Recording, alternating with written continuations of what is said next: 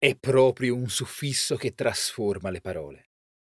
Possono essere tanto comuni da sembrare prive di ogni interesse, ma con il suffisso giusto diventano pirotecniche e anzi possono anche conservare dei profili altrimenti recessivi. Io sono Giorgio Moretti e questa settimana raccontiamo parole col suffisso verbale eggiare. Oggi largheggiare. Questo termine, esso stesso largo, oltre che ricco e gioviale, conserviamo una porzione poetica essenziale e però, come ad Bravo, recessiva dell'identità del nostro aggettivo largo. Il latino largus è l'abbondante. Comunica un riferimento spaziale, dimensionale, proprio a partire da questa accezione, un po' come il nostro abbondante stesso. In sé è un termine che racconta ricchezza, copiosità, anche grassezza. Studiosi eminenti annusano un possibile collegamento con l'aridum, lardo, ma ne fa anche un tratto psicologico. Il largus è, con significato rilevantissimo, il generoso, il munifico. È sempre straordinario come un elemento, una qualità fuori diventa rappresentazione per un'inclinazione dentro. Vuol proprio dire che ci specchiamo nel mondo con le nostre parole. Comunque, anche noi parliamo di larghezza nello spendere, di persone larghe nel dare, ma non così di frequente.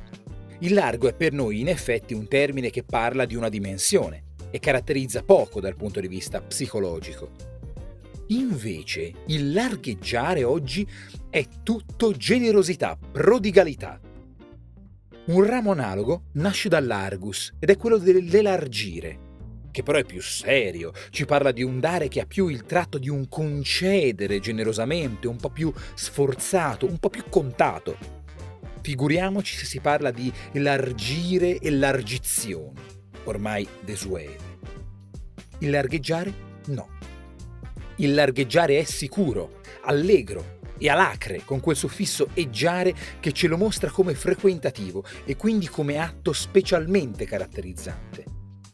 Il largheggiare è un'azione che si protrae e ripete in maniera solita, sia con tratti positivi di munificenza, sia con tratti di prodigalità da mani bucate.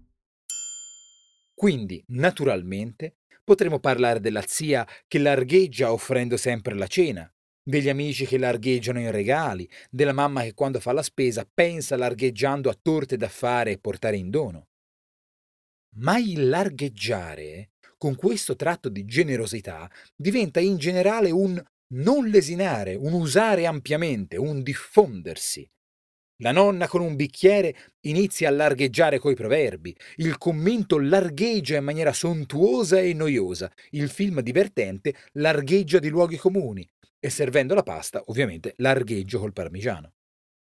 È un termine schietto, vivace, franco conio di una lingua italiana rinascimentale e rampante. La prima attestazione è di Leon Battista Alberti, grande innovatore della nostra lingua, non solo dell'architettura. Ciò non di meno è un termine profondo, perché sa ancora cogliere un elemento spaziale dalla nostra mente, quale ormai è la qualità del largo, e riproporcelo in un carattere umano, al modo in cui lo pensavano i nostri nonni latini tanto tempo fa. Ci sentiamo domani col prossimo paroleggiamento.